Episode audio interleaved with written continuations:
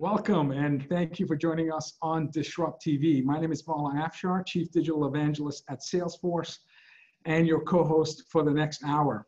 We welcome you to follow us on Twitter at Disrupt TV Show. Send Ray, myself, our distinguished guests your questions live using hashtag Disrupt TV. We will do our best to answer them during the show and certainly after. It's my pleasure to introduce my co-host, Ray Wang. He's the CEO, founder of Constellation Research best-selling author of Disrupting Digital Business, regular contributor to Harvard Business Review, ZDNet, and many other publications. I believe he was on Fox Business News today. And in my humble opinion, one of the top follows and futurist on Twitter at RWANG0. Welcome, Ray, to Disrupt TV. Hey, thanks a lot, Vala. And we're live here in the middle of a Silicon Valley tech company, as you can probably guess. Anyways, my awesome co-host Vala Afshar, one of the top CIO followers, it's one of the top CMO followers, which is du- double duty, and more importantly, he's an author himself, uh, avid contributor to in the past Huffington Post, now ZDNet, and more importantly, one of the top followers on Twitter and social media in general. And more importantly, we're here not to talk about ourselves, hmm. actually. We're here to talk about what's happening in healthcare this week. Who do we have that personifies what we're talking about? Yeah, it's our privilege to have a repeat guest, John Nosta, president founder of Nosta Labs. Nosta Labs is a digital health think tank that focuses on guiding companies, NGOs, and governments through dynamic dynamics of expo- ex- exponential change in healthcare tech marketplace. A leading voice in the convergence of technology and health, John helps define, dissect, the, the, deliberate global trends in digital health. We're going to talk a lot about that today. John is consistently ranked as the top name in almost every digital health list and sustains a position for several years. Beyond simple an influencer, John also is defined as the most admired top disruptor in digital health. He's a member of the Google Health Advisory Board, Penn's Health Critical for Forbes, and a digital self for Psychology Today. An awesome follow on Twitter. I repeatedly look at his stream uh, at John Nosta, J O H N N O S T A. Welcome back, John, to Disrupt TV. Hey guys, it's it's an absolute pleasure. So number one, I got the memo, right? I got the trees behind me. so so we are we are in cosmic alignment on that. But you, you, know, my secret to success on on Twitter and social media has just been following Ray and Vala all these years. It's been it's been a long and and an extraordinary journey. So just keeping my eye on you guys, you guys and what you're doing has really been a, a great help to me personally. So I thank you for that. Thank you, sir. You're too kind. Well, hey, you know, you're the, one of the first places I look when I'm trying to figure out what's happening in digital health. And, you know, one of the big things that you've been writing about is the transhuman era. What does that mean, right? What's this between man, machine, transhuman, and where our worlds and lives are going? Right? One word, freaky it's freaky. I mean, you know, the, this this convergence of man and machine is the domain of science fiction. Let's face it, right? Every time you talk about that, it's either for some kind of a TV show or some kind of science fiction venue, maybe a little bit at meetings. Go into a pharmaceutical company and talk about a transhuman reality and get booted out the door, right? That's that that's sort of the fundamental reality which is changing. Now, what changed? And this broke just yesterday, and I really think it's important. So, if you want to take away one thing, it's this fact. Everybody knows about Gartner and the hype cycle curve, right? It's one of the fundamental tools. Everybody cites it. I bet you even Mary Meeker has it in her presentation, right? It is a fundamental tool of innovation. And basically, what that does, it takes the two to 3,000 points of innovation and plots them on a curve. So what we look at is the, the growth, the excitement, the hype, the um, uh, aspects of, of change over time. It's an important tool, everybody knows it. So when I go into that pharmaceutical meeting and I talk about the hype chart or the hype curve, everybody looks at it. So yesterday, the 2018 curve came out. And what did they say in the headline of their press release? The new point of interest is the blurring of the st- distinction between man and machine. I-, I almost fall off my chair, right? The blurring of the distinction between man and machine. And over the next decade, this is what will occur. So, number one, blurring of the distinction. Number two, we now have a time period over the next decade beginning now. So, for me, that was news And number two, it was a wake up call to a very, very freaky and unsettling reality. So, John, is this uh, this is beyond knee replacement, hip replacement, uh, you know, artificial eyes, ability to hear? Can you talk about and elaborate a bit more about what, what transhuman era or the beginning of the transhuman era? I, I, I, recall a 60 minute show about two months ago where the 60 minute uh, personalities interviewing an MIT student, and the MIT student had a gadget embedded or around yeah. his ear, and he would just surf the net with his mind. Then the, the, he, uh, the, the, the vibrations behind his ear would translate into answers to questions. So in yeah. real time, it wasn't typing or swiping or voice, but the user interface was his mind. Well, so, you know, are, are we talking about embedded electronics to enhance your ability as a human? I mean, what, what, are we talking about when we talk about? I think, I, or know, this the singularity.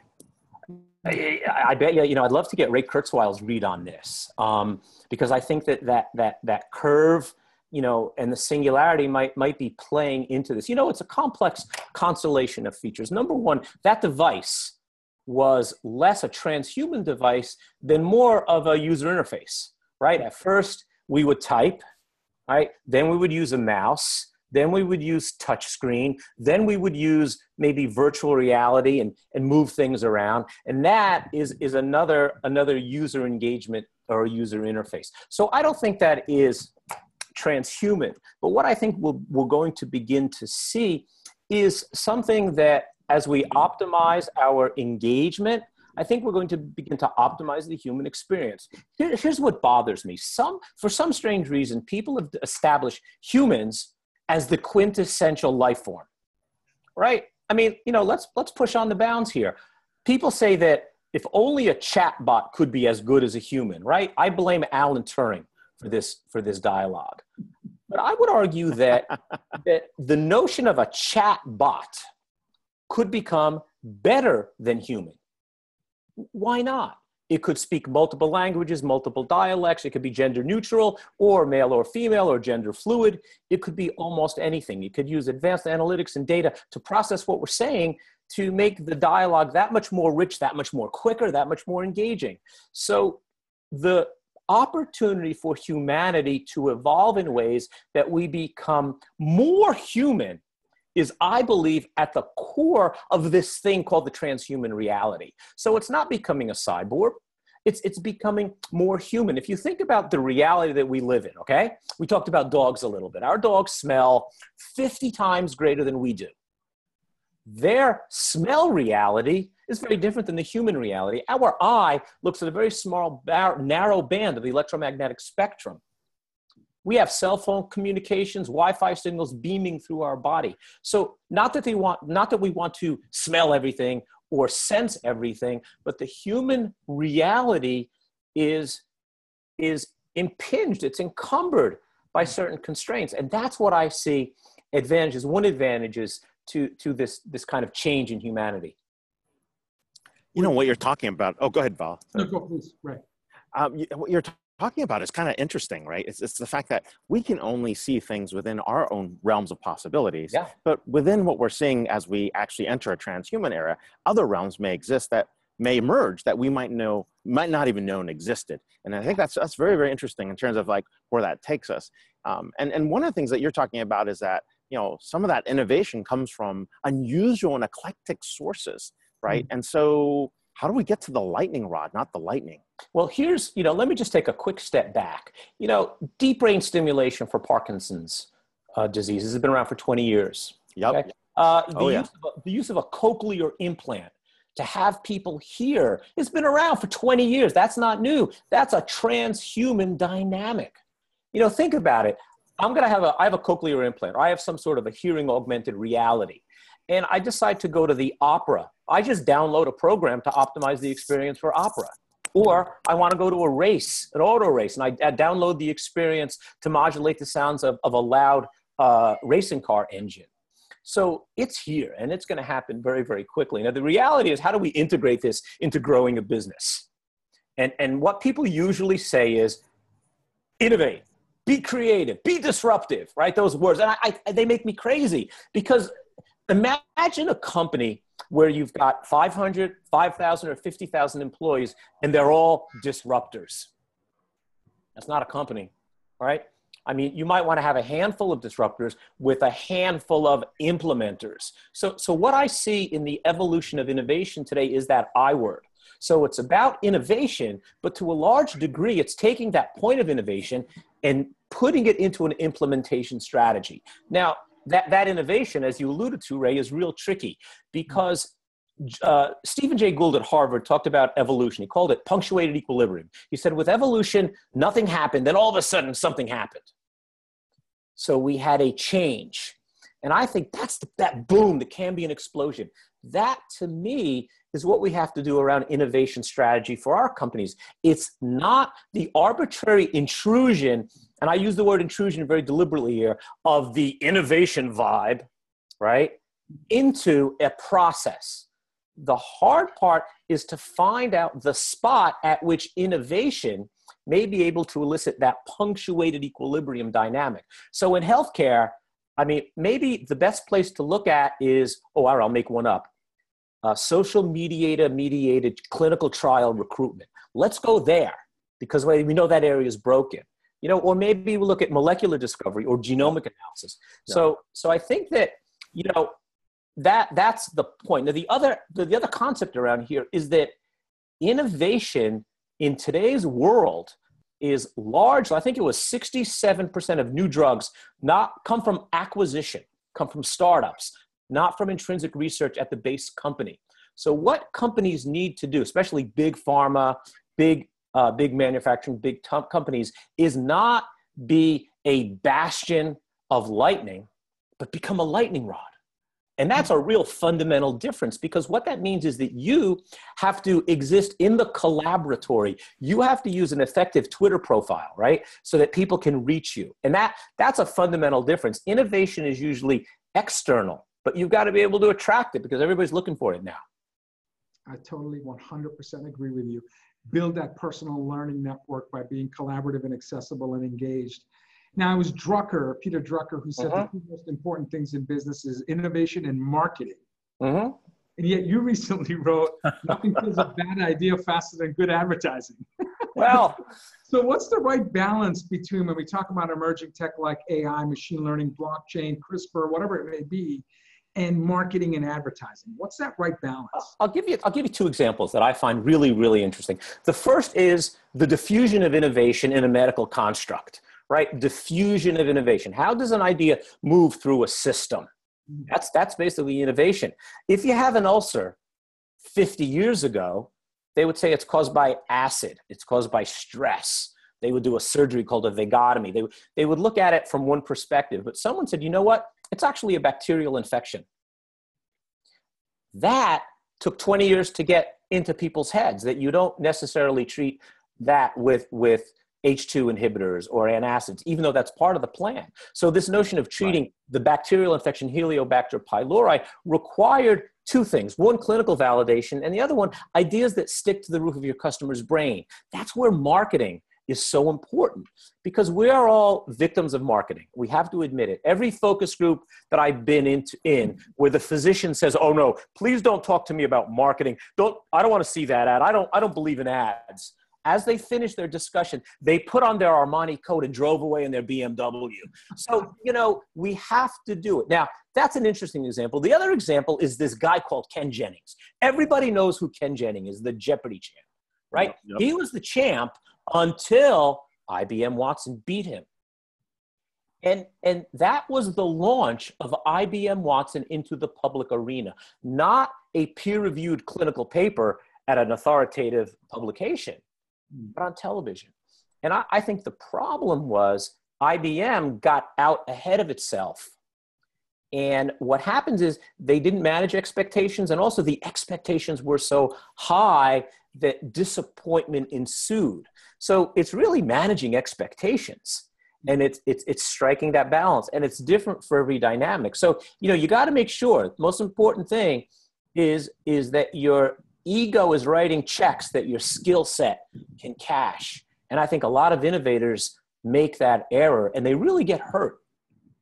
John, that's an incredibly viral tweet. So after the show, please make sure you Okay. that. no, that is very, very cool. And let's let's let's get down to sound bites. I'm actually gonna do thumbs uh-huh. up, thumbs down. All right. You know, we're talking about awesome technologies that happened in healthcare. Let's talk about in the next five years. I want to get your thumbs up, thumbs down on a few. So let, let's start with one. EMRs. Thumbs up, thumbs down. Wow. love, love, love them, hate them. Exactly. Love them, hate them. Next. Love and hate, right? Love and hate. All right, It's AI. taxes, Where are we going with AI? AI, We're going with AI. game changer. Big thumb, two thumbs up. Yeah. Two thumbs up. All right. All right. All. We'll do Siskel and Ebert all the way down. All right. All right. CRISPR. Where are we going with CRISPR? Ah, CRISPR, you know, two thumbs up again. CRISPR is fundamental. It, it, it's really the domain, I think, that life science and pharmaceutical companies should own. Genomics, CRISPR, instead of trying to be patient centric and owning this nonsense of consumer centricity like Apple or like Amazon, they should own hardcore science like CRISPR. That's a game changer. New data suggests that when you make changes, you find unintended consequences. So there is a red flag. So I'm going to give one thumbs up because of the red flag. Got it.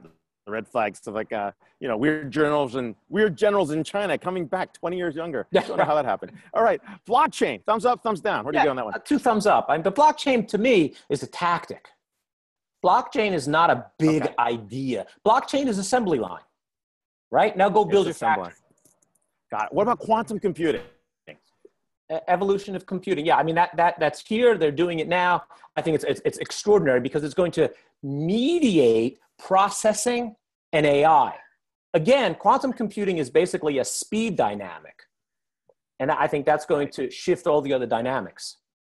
All right. Very cool. I'm going to throw a non-tech into the Sure. mix. I think love we all Are going to give it a two thumbs up, but importance of culture. Ah, terms of innovation. Ah, you know what? I used to say the hell with culture. Give me a give me a dynamic leader like you know. Oh, I don't know. Um, again, two two quick points, Vala, because you know I, I'm I, I got uh, there's a hot button for me. Sure. Number one, leadership is important, right? But leadership is not always big and bold. Not everybody is Elon Musk. Not everybody is Steve Jobs. Sometimes they're Nikola Tesla. Sometimes they're fragile souls that have to be coddled. And in healthcare, in life science, we see a lot of those fragile voices that speak with great innovation, but not with that booming tonality that we see. So that's number one. That doesn't drive innovation. What drives innovation is culture. It's been seen time and time again that the ability to assimilate and to drive these ideas in the context of a corporate structure is really what drives innovation. Because let's face it, people are stuck in mediocrity. They don't want to change. They're fear of change and they're fearful of the speed of change. So unless your your peers, your group is willing to adopt change, it's not going to happen. So that that culture really squashes innovation. You wrote that speed of change actually is the number one concern for CEOs. Yeah. So, so is the most disruptive force when it comes to drifting away from your core values or guiding principles or your cultural make- makeup this unprecedented velocity, speed, and direction of change that CEOs have to manage? Well, you know what? I mean, I was I was talking to my good friend Richie Etwaru, and hmm. and he said, "Fail." We talked about Fast. We talked about fail fast, right? He's the fastest talker around. And he said, I, can't have my company fail. And I looked at him, I said, We're not looking for everyone to fail at the same time. And this goes back to the notion of punctuated equilibrium. We have to pick our battles. And we don't want a company full of disruptors. And we don't want a company full of change agents. This is why it gets so difficult. Find the spot, implement change, and, and changing fast. The notion of agility is not speed, okay? Because the ability to understand when to change is a real cognitive skill. It takes market strength and market understanding. So failing fast does not mean failing smart. And there's a big difference there. Wow. Resilience, business continuity, all different areas. We're here live with ah. John Nosta, president and founder at Nosta Lab. Twitter, you can follow him at John Nosta. Thanks for being on the show. And Always a pleasure, enjoy your, guys. uh, summer out there in the Poconos. Thanks. See you soon, guys. Bye bye. Thank you, John. Thank you so much. Hey, thank you. He's off to Lake. He's, he's, he's, he's about to jump into the Poconos. This is awesome in the lake. So we caught him in uh, the, the wonderful background. but we're getting some really good insights here. Right. There was a lot of golden nuggets in that 20 minutes. Yeah, John's pretty incredible. And speaking of incredible, it's our pleasure to introduce our, our second guest, uh, Anahi Santiago, uh, Chief Information Security Officer at Christiana Care Health System. Christiana Care Health System is the largest healthcare provider in the state of Delaware. Uh, Anahi leads a team of information security professionals in supporting uh, the hospital's strategic initiatives by managing risks, implementing policies and controls, and general overall awareness. Prior to CCHS, Anahi spent 10 years as the information security and privacy officer at Einstein Healthcare Network, where she led, where she had overall responsibility for organizations' information security and privacy program. You can follow Anahi on Twitter at A-N-A-H-I-S-A-N T-I-A-G-O. Welcome, Anahi, to uh, Disrupt TV. Thanks for having me. Very excited to be here. Our pleasure. Hey, thanks for being back. We are talking about healthcare. We just got the whole futurist view from John. Now we got to get back to reality, like what's happening, what's new, what's happening inside organizations, making it work. Um, so, you know, lots of investments going on. What are the big tech investments in healthcare for you, both in IT and, of course, operations? So, so I'd like to start by saying that pretty much everything now touches IT, right? Every every piece of the hospital operations has some IT component, and so IT has become a primary driver in healthcare delivery and a core component of um, healthcare organizations. Um, as discussed earlier, right? Medical records. Um, most organizations have implemented them, um, and so now they're looking at um, things around interoperability, population health management, and um, in my opinion, consumerism. Uh, patients want fast access to healthcare. They want it in the way that they want to consume it. And we need to be, as organizations, nimble um, and deliver technology that's going to help them to get the needs clinically that they want, where they want it. Um, in addition to that, also population health management. You know, the world is moving to fee for value, and we're trying to keep the patients outside of the hospital and in their homes. And so we need to invest in technology that's going to enable clinicians to care for patients in their care settings as opposed to inside the hospital. Um, and that includes telemedicine. It includes giving patients technology that they can utilize to be able to take care of themselves. And it also um, means uh, business, business intelligence, artificial intelligence, analytics. Um, we have a ton of data, way more than any human can consume. And so we really need to invest in technology that's going to help us understand that data and use it to be able to improve clinical delivery. That's amazing. What, what an incredible role you have because you have this balancing act of obviously the integrity, the availability, the security, uh, and at the same time, enhancing and exceeding and the, or meeting and exceeding the, the, the, the patient or your customer's expectations, which continue to grow. The, the, the experience is as important as the product and the service that you deliver. So what do you take into consideration as you develop your investment thesis from telemedicine, robotic surgeries, machine learning, blockchain, augmented virtual reality, mobile, social, and all these other uh, uh, mega trends that frankly are disrupting every industry, including healthcare. What do you, how do you, how do you choose where you invest your dollars uh, and, and, and the service that you deliver to your stakeholders? So you know, it, it's a it's a collective decision. Mm-hmm. Um, strategically, the organization gets together and really thinks about um, you know what what what are the important things that we need to invest. And and we went through this exercise actually a few months ago, and it was really fun because we didn't look at what we you know we were trying to build the strategy for the next three years, and what we asked ourselves is where do we want to be in 2025. And what do we need to do in the next three years in order to be able to facilitate what healthcare delivery is going to look like in 2025 and you know that takes that requires a lot of vision. And um, and as a security professional my role in that is really to be able to enable that strat- those strategic principles while keeping data safe the organization safe our patients safe. And so it's really important for me in my role to understand what that strategy is so that I can get in front of it and so that I can build an 18 month strategic plan that will enable their three year strategic plan that will enable healthcare delivery in 2025. And, um, you know, in, in the decades past, the, the information security professionals were seen as the place where things go to die, right? That we were the authoritative. No, you can't do X, Y, and Z. That it wasn't that bad.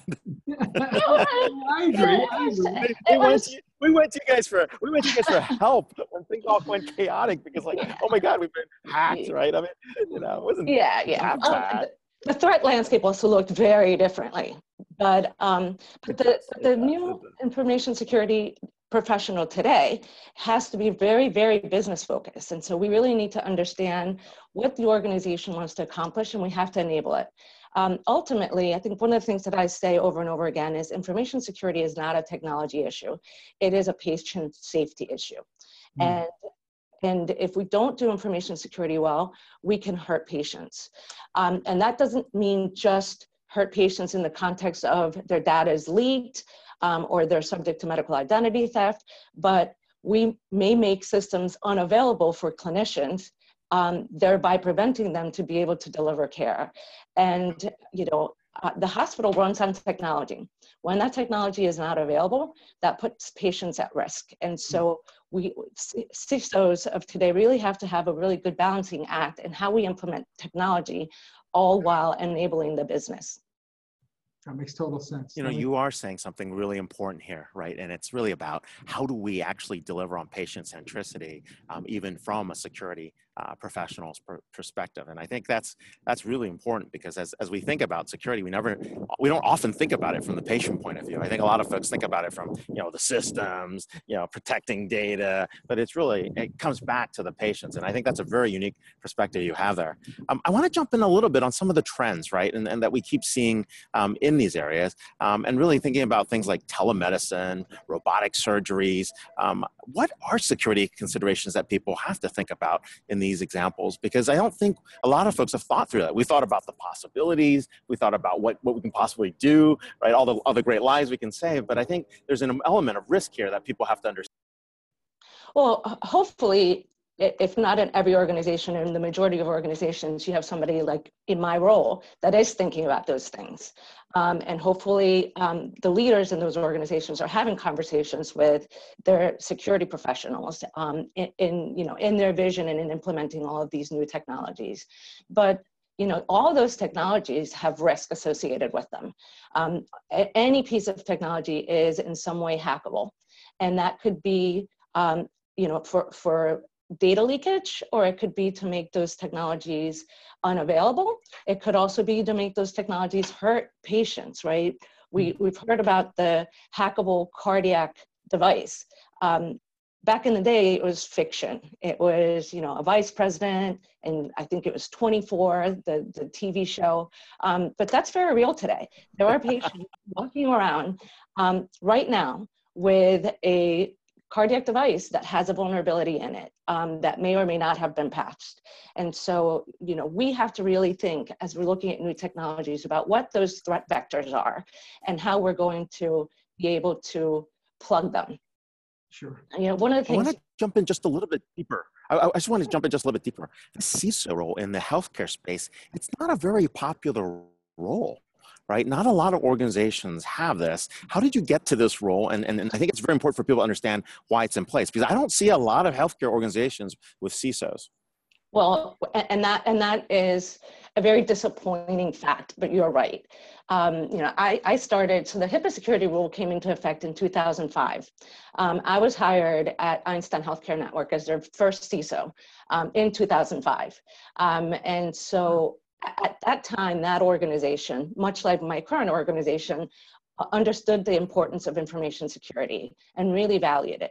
And frankly, yeah, the HIPAA security rule says you have to have a designated security professional. So those that don't are they're failing the, the core component of the biggest regulation um, that serves to protect you know patients and their information. And and so it's it, it's always surprising and alarming to me when I hear that a lot of organizations don't have CISOs. And I can frankly say that I get calls from recruiters uh, on a weekly basis. And a lot of times they're look, you know, it's they're big healthcare organizations that are looking for their very first CISO. And um, and I don't yeah. I don't really understand it. I mean, healthcare. You're pioneer. You're, you're one of the pioneers in this. You're one of the pioneers in this field, right? I mean, there's Adam and Eric and Kevin. I mean, those are the other folks that are in the space, but there aren't a lot of folks that are as deep in terms of knowledge and expertise as you in this space. That's why. That's why I'm asking. Yeah, and and but that's one of the reasons why healthcare is the most targeted industry in the in the country. Uh, a lot of organizations, they've rushed to spend capital on electronic health records and technology, um, but didn't rush to invest in security, um, including hiring a designated security professional. And so we're Swiss cheese as, a, as an industry. Um, and we're just starting to catch up. I will say I'm, I'm seeing more and more organizations adopt the role of a CISO, but we're still a, a long ways away. Um, and, and the reality of it is we have so much information, so much valuable information. A lot of people question, why would you attack healthcare, right? We're caregivers. Well, nation states have a, have a keen interest in having access to the troves of data that we, that we have, um, that they can apply to precision medicine, to um, engineering better drugs, better devices, gaining competitive advantages at the national level. And so we're very attractive to hackers. Um, credit cards go for six cents on the dollar in, on the dark net. Um, I've seen partial medical records go for uh, up to $1,100 for a partial, for one partial medical record. Wow. The, the, the troves are there. The troves are definitely there. So I was just on the dark web yesterday. So you were. Don't ask me why. That's a, that's for another. It's research. it's research for commerce. It's the best place for commerce. There's actually a lot of really good. There are a lot of really good sites on the dark web that are not criminal nature, but it's also really good to go out there and see what's out there, so that um, you can really put into perspective why healthcare is such an attractive target for the bad guys. Sure, sure. So as as as as the team captain uh, responsible for IT and security. Um, how do you build a, a, Philadelphia Eagles championship team? That, that, that, pains me, by the way, to say that from Boston, but but I I, I cannot believe this is on video. This is on video. Just, just for the record, I actually got a rash on my hand as I said that. But uh, as, a, as a lifelong New England Patriots, fan. but what are some of the skill sets you look for to build a world class uh, security IT organization? Advice to other CIOs. Where should they go for recruiting and how do you keep and more importantly, retain talent? Because this is a white hot space. Every company wants security and IT. Talent. Absolutely. It is a negative unemployment field, right? There are over a million open jobs with no one qualified to fill them. Mm-hmm. And so, you know, to take a page out of Doug Pederson's book, I would say be aggressive. Be aggressive in networking, be aggressive in identifying future forward what your needs are going to be. And don't wait to recruit when you have that open position. Really start now. Um, I've, I've had the fortune of being able to fill fairly quickly the positions that we've had that have opened up here at Christiana Care, mostly through my network or my team's networks. Um, we've also identified key areas um, in IT outside of security where there's talent that can be taught. I always say, you know, information security can be taught, but you can't teach the unique skills that I require for, for my organization. And those are really um, soft skills, analytical skills, understanding how to talk to the business and walk away with a mission that's going to help them to deliver. And understand that you, you need to learn in this, in this field. Um, change is constant.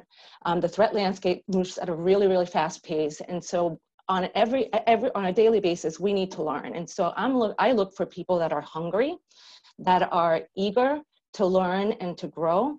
And then we can teach them the information security skills, right? Information security isn't just a technical um, discipline. It's about risk management. It's about enterprise risk management. And technology is a piece of it.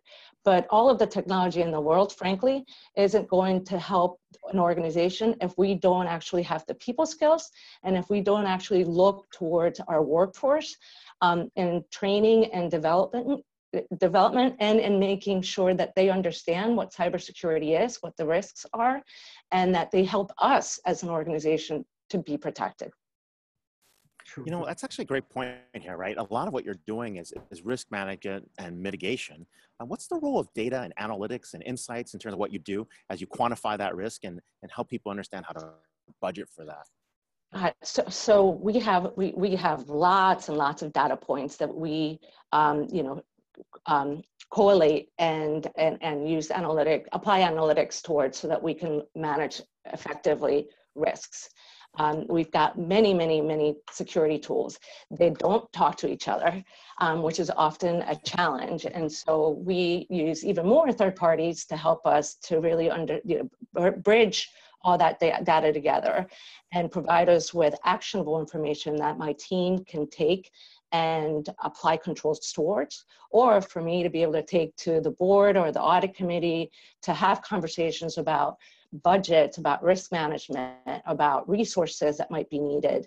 Um, and frankly, a lot of times it's really about um, the people that I need from the organization hmm. to help me and my information security team to be able to deliver on security. My team alone is can't can't achieve effective protection of an organization. It really does take a village.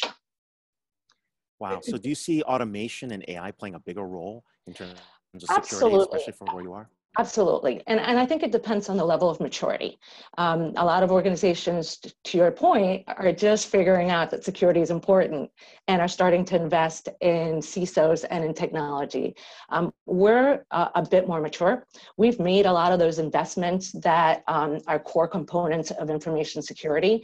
And so we're now looking at technology that's a lot more mature and also at automation and artificial intelligence to remove non-value added tasks from the hands of our analysts so that they can deliver on the value of information security and can do more of the critical risk management tasks that information security requires um, more effectively and, and faster. So I think, uh, you know, as organizations mature, we're going to have to rely on automation and artificial intelligence to help us because the bad guys are moving way too fast for us to, you know, move at a human pace.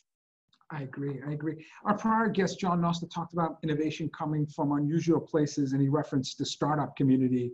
If I'm a CEO of a startup, healthcare tech startup, and I have the privilege of um, engaging with you, what should I say? What are you looking for to validate that although it's a startup, it may be technology or solution that you could use to not only protect but better serve your stakeholders? That's a really good question. Um, we, we, we, are very innovative here, so I come across this a lot um, because we look at a lot of startup technologies that haven't really been um, used in other healthcare organizations, and so we have conversations about information security, and a lot of times they're learning from me they're you know they they they've invested in the technology and the you know and whatever the thing is supposed to do. And mm-hmm. often they forget that you also need to invest in technology. So the more attractive ceos to me are the ones that have actually embedded security um, that ha- you know they have a security team, they have a software development life cycle, they have risk management practices, they have a designated security professional.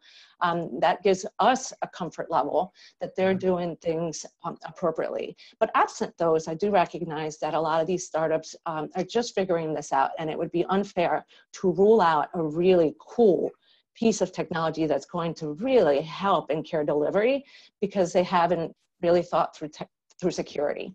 And so, you know, as a partner in innovation and in care delivery within my organization, um, I have a role in helping to educate them. Um, and if they're willing to partner and they're willing to do security, even if after the fact or in concert with a particular implementation, then you know I'm more than open to working with them to help them um, to build their product in, in a more secure fashion. That's awesome. That's terrific. And I, we got to have you at our event. Yeah, I was thinking about that. it's Constellation Connected Enterprises. It's October 22nd to 25th. We have a CISO panel. We're going to see it from all different angles. So we'll send you some more details if you can make it. But we are live here with Anahi Santiago, Chief Information Security Officer, known as a CISO. If you don't know that, Christiana Care Health System, and you can follow her at A N A H I S A N T I A G O. Thank you for being on DisrupTV. Thank you, and go Eagles. Oh man, this hurts. It's hitting. Vala. Oh, hey, thanks for being on the show. Happy Friday. Thank you. I will make sure you get on back on the show. No, I was kidding. Man, hey, it's awesome. Our next guest is from Boston. so, although I have no idea who Ravi roots for, but uh, yeah, um, enough with uh, enough with the Philly guests. Uh, uh, oh, ouch. the last two just crushed me. Uh, come on, Ravi, please bring it home. Uh, I know. our, our final guest, we, we, we, this is where we bring up the cleanup hitter to hit a grand slam. We have Ravi Ramamurti, author of Reverse Innovation in Healthcare. Ravi is a top scholar in, uh, in international business, university distinguished professor in international business and strategy, and director of Center for Emerging Market Markets at Northeastern University in Boston. Um, Ravi roots for the Red Sox, Bruins, Celtics, and, and the Patriots. No, I'm joking. Ravi's research I'm fine with that. is that okay? That's okay. All right, good. Ravi's research and consulting work focuses on strategy and innovation by firms operating in or from emerging economies. He's the author uh, uh, and editor of seven books, including Understanding Multinationals from Emerging Markets. You can follow Ravi on Twitter at, uh, I- I'm sorry, it's uh, VGON, V-G-O-V-I-N-D-A-R-A-J-A-N. Welcome, Ravi, to Disrupt TV. Thank you. Nice to be here. Great to have you.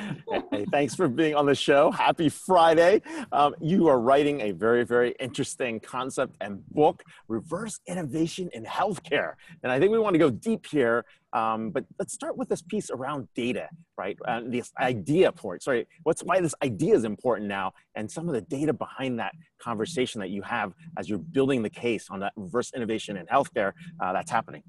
Yeah. Well, first, let me explain the concept of reverse, reverse innovation for those who may not already be familiar with it. The, most of the innovations in the last 200 years have gone from the rich countries to the poor countries. Reverse innovation is exactly the opposite. It's when innovations go from poor countries to rich countries. We think there's going to be a lot more of that happening as we go forward. And one area in which we think there's potential for reverse innovation is in healthcare delivery. Now, at, at that point, most people are kind of flummoxed because they say, what can a poor country possibly teach an advanced country like the US about healthcare? And our point is not that you, you don't go to India or places like that to learn about the latest technology or the latest in science or the latest in drugs and devices. But if you would want to go to these places, if you want to learn how to deliver healthcare efficiently, uh, while maintaining quality to the greatest number of people. Now, think about this. These are the three main challenges we face in the US. How do we lower the cost? How do we expand access? And how do we maintain or improve quality? And if you really want to know how you can push the envelope on these dimensions, you're not going to find those ideas by looking within the US or even looking in other developed countries, because they all have the same problem you have to go to a place like India, which is the place we went to. Of course, that's where my co-author and I are from, and we had stumbled on these hospitals that were doing incredible job in delivering world-class healthcare for about one to two percent of the prices we pay in the U.S. Wow.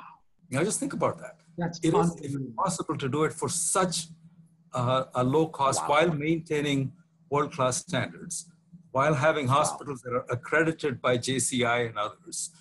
And on many metrics of quality, these hospitals are able to provide uh, outcomes and you know measured by all the traditional uh, metrics that are comparable to those in the US. Now, let me emphasize, we are not saying all of India is like this. Sure. We're not saying all Indians get this kind of care. but there are a few hospitals that in the Indian context have developed the capabilities to do this. And what we're saying is the whole world can learn from these hospitals. And if you think about manufacturing and what happened in manufacturing, there was one factory in Japan run by Toyota that changed manufacturing. Right. Not only in the automotive industry, but in many industries, and not just in Japan, but across the world. We think some of the Fords and Toyotas of healthcare delivery happen to be in India.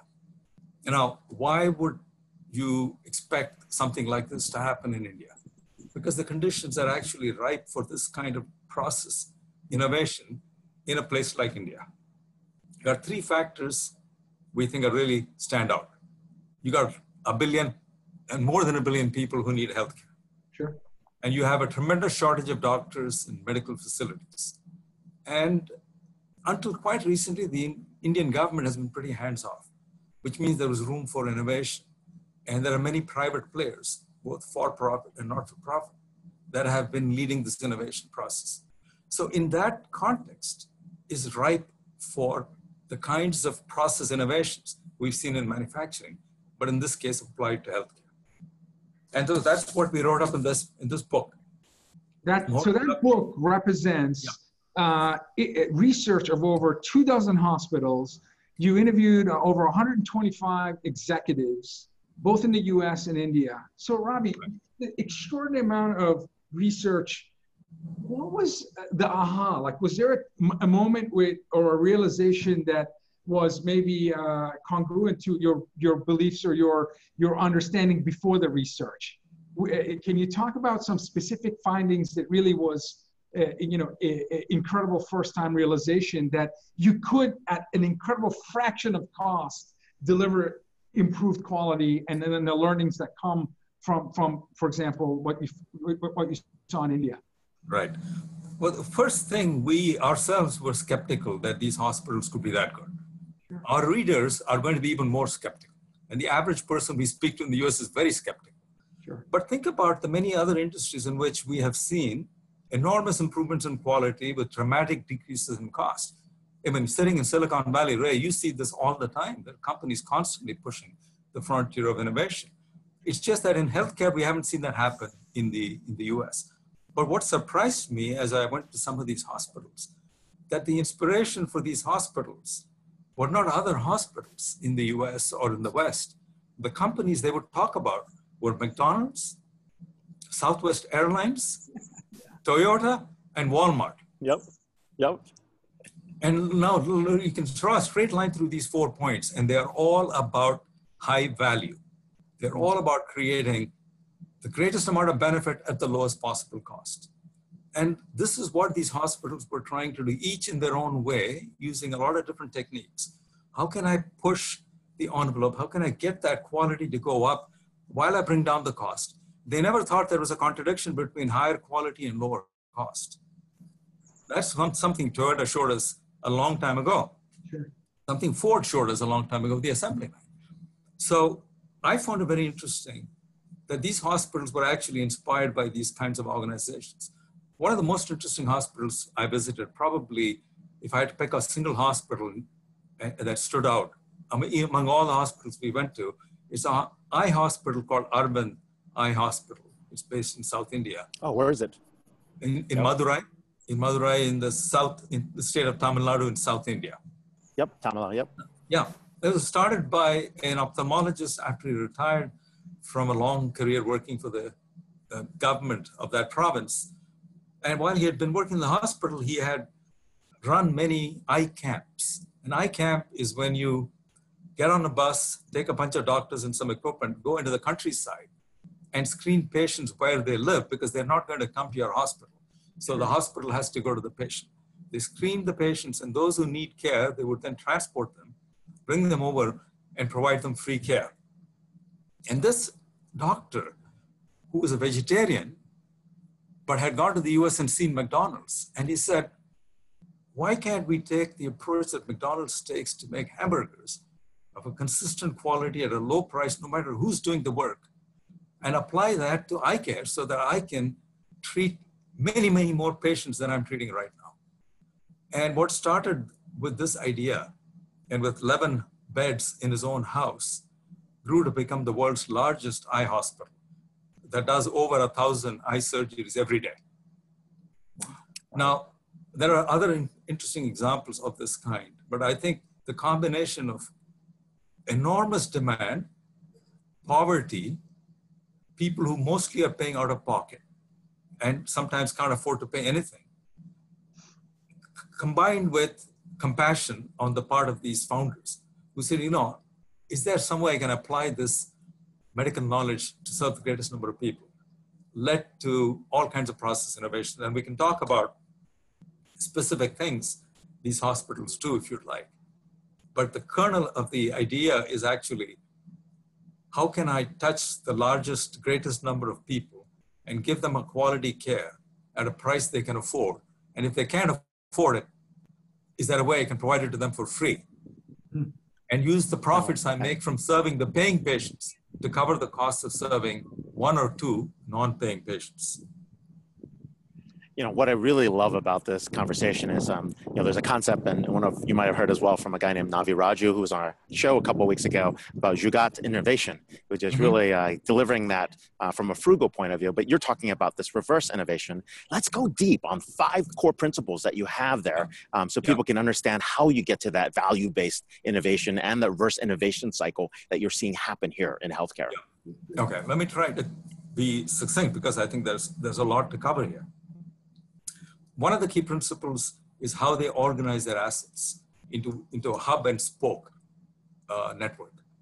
And that means- This is the Southwest, this is the Southwest example, right? That's right, that's right. Uh, except that sometimes there are many layers of hubs and spokes because, you know, India is a vast country. So you can have a spoke leading to a spoke, leading to another spoke. Sometimes you have five layers of different levels of sophistication in the people and in the equipment. That's it. So you match the level of sophistication of the equipment and the people to the point where you are in this pyramid of uh, hubs and spokes. And you keep the most sophisticated people in the hub and less sophisticated equipment and staff in the spokes. Spokes are closer to where people live. The hubs are require some travel, but you only go there if you have to. This allows you to actually be both more cost effective and be more uh, higher quality because so better resource so better resource allocation of capital equipment and right. the professionals behind that capital equipment yes, yes, and because there's a shortage of people you really have to make sure you can get the most out of the people you have and so then you use technology to connect the hubs and the spokes sure. so that you can have remote uh, consultation remote diagnosis and you can also have information shared between the hubs and the spokes so if a patient moves across the hub, different levels of the hub and spoke you are able to seamlessly handle the needs of the patient. So this is one very important element in their design. A second important element is what we call task shifting. And this is simply making sure everyone is working at the highest level of their skill. So if you're a doctor, you don't waste time filling out paperwork. US, a doctor will spend. That's what EMRs are for, right? That's what that's EMRs right. are for. that's right. Well, that's the EMR supposed to take that off their hands but they still spend a lot of time documenting stuff. Uh, and they are very frustrated. The average doctor is very frustrated by all the paperwork they have to do. In the Indian context, a typical doctor may be surrounded by 10 support staff. And what the support staff do is take all of the non-medical work away from the doctor. And therefore the doctor is three to four times as productive as a doctor in the US. So task shifting, uh, and it's not just task shifting to nurses and nurse practitioners and so on, they create many new categories that don't exist anywhere else in the world of further levels of specialization. So for instance, the eye hospital will have someone called a vision guardian who lives in the village, whose job is to sort of wander around the village and look at people who may need eye care. The next level is a vision technician, who's a little more sophisticated, who knows how to look, use an eye instrument to figure out if you actually have a problem. Then you get an optometrist. Then you get an ophthalmologist. Then you get to a surgeon. So you have these many new categories of people who've been uh, created in the system. So, in, Robbie, what lesson learned was that from? What lesson learned was that from? Was that that's not McDonald's though, right? That's is that coming from somewhere else? Uh, uh, it, it's coming in, in, in many industries. We have this idea of task shifting. In the university, I have teaching assistants. In the yep. law firm, you have the paralegals, sure. right? You go to any yep. industry. So this specialization, this hyper specialization helps people become more effective. Okay. And it, yeah, and it does all kinds of other wonderful. I'm trying to figure out where the McDonald's example comes in. That's why I'm, that's why I'm asking yeah, you. The, the McDonald's example so. comes in the way in which you actually handle the patient. So in the eye hospital that I was referring to was inspired by McDonald's.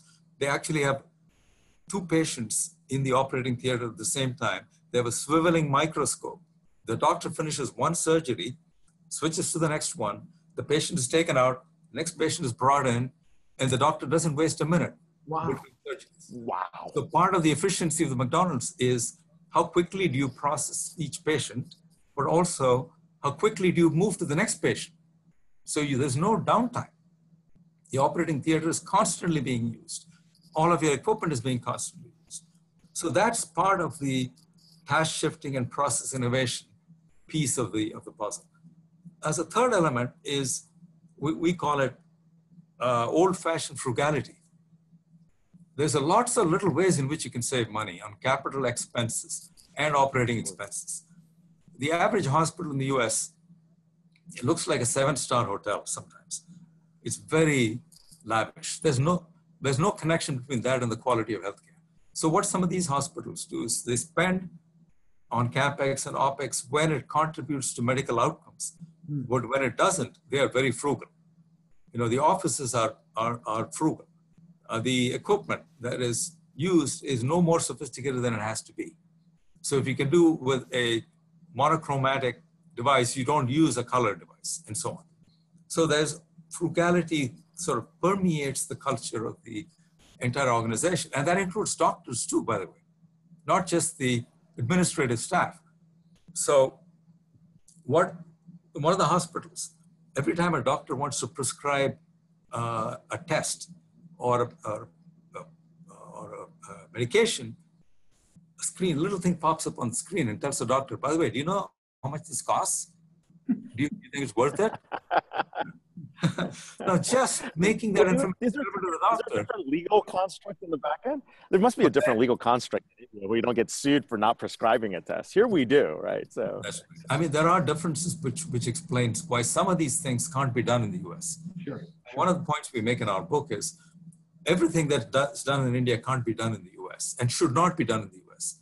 But we have gone so far away from the way in which we might be organized that we need something to bring us back and give us a sense of if we had to do it right, if we if we had to find the way to give the highest quality care to the greatest number of people at the lowest cost, how would we do it? Well, what we have is lots of ideas on how these hospitals are doing it. And we've put the onus on the US hospital to actually decide which of these ideas would work in the US.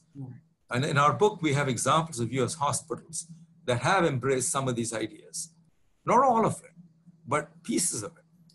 So we have one example of a, uh, a company called Iora Health. You, you may have heard of it. It's based out of Boston. And their model is how can we keep people healthy so they don't have to go to hospital? And how can we invest twice as much as anybody else on primary care and save a lot of money downstream sure. uh, you know, up to 15 to 20% of the total cycle cost if you can provide better uh, upfront primary care. Now, to do that, they've created health coaches assigned to each patient. Now, health coach for me is a kind of a task shifting idea. You're saying, let's take the work away from the doctor, away from the uh, nurses, and put it on someone who is on a pay grade significantly below nurses and doctors. But in terms of people skills sure. and being able to stay on top of what the patient is doing, making sure they're taking their medication and following their diet and following some exercise and I've signed up to go to that gym like they're meant to do it and so on. helps to bring down the cost very significantly. Sure. So we think there are examples of US companies that are US hospitals that are picking up some of these ideas and showing they can be applied in the US context. We just need a lot more of it than we're having, we've seen so far. It's very inspiring work. And uh, how, will, how will this book influence your, your teaching moving forward?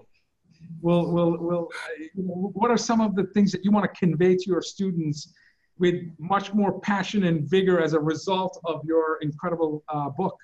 Oh, well, I, I think the, the, one of the most important things we try to convey is don't assume that poor countries are not cannot be sources of incredible innovation. Amen. Amen. It may not be technological innovation all the time, Sure. but all valuable innovation is not technological in nature. Sometimes it's very, very basic stuff.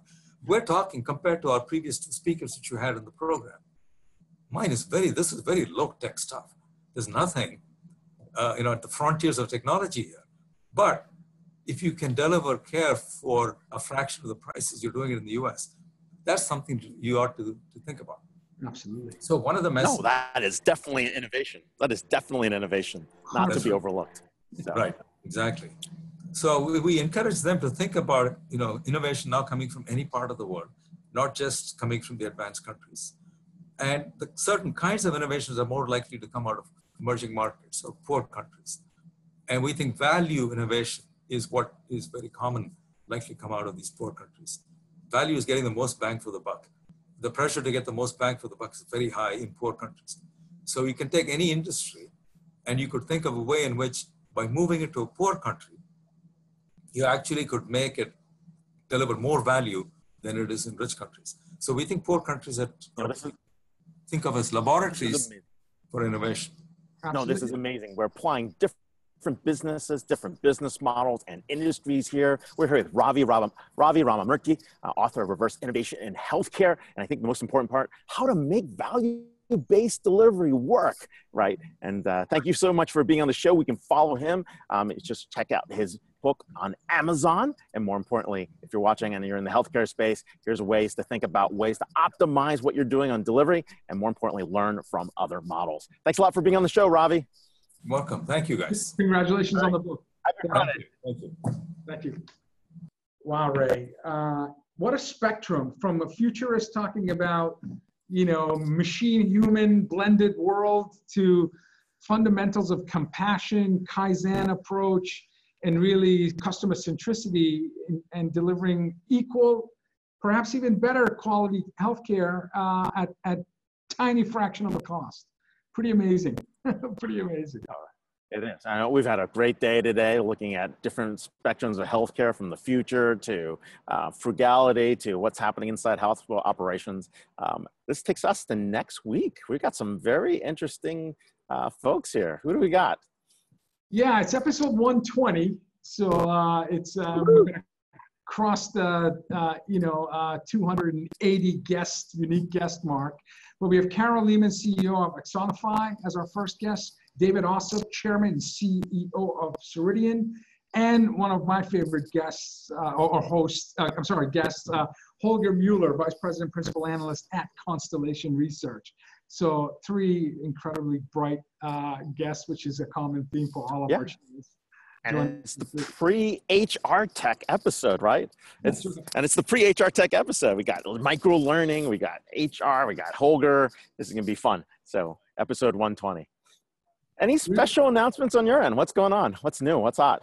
I, I, I just got back from San Francisco, uh, you know, uh, collaborating with a pretty amazing startup and also hosting several customers uh, at Salesforce. So I'm looking forward to, uh, you know, we have a conference coming up, uh, small conference. I think we anticipate about 180,000 uh, in September. And then, of course, Constellation Connect. So it's, uh, it's going to be a busy September, October on the road. But, you know, I'm preaching to the Yeah. choir with Ray. How about you, Ray? Hey, I'm off to India in a few, uh, in 24 hours, uh, off to India and Dubai. Uh, but more importantly, um, we've got a very big event. Save the date, December 10th. You might start seeing it on the Constellation website. It is a historic event celebrating uh, the future of the internet. Uh, we'll start revealing more in other episodes. Um, we'll make a formal announcement soon. So, anyways, hold December 10th at the Fairmont in San Jose is officially confirmed. So, all right. Well, hey, thanks a lot, everybody. It's historic with a capital H, bolded and underlined. So stay tuned. Ray, if it's Friday, It's DisrupTV. Thanks, everyone. Thanks for being here. see you. Bye bye. Bye.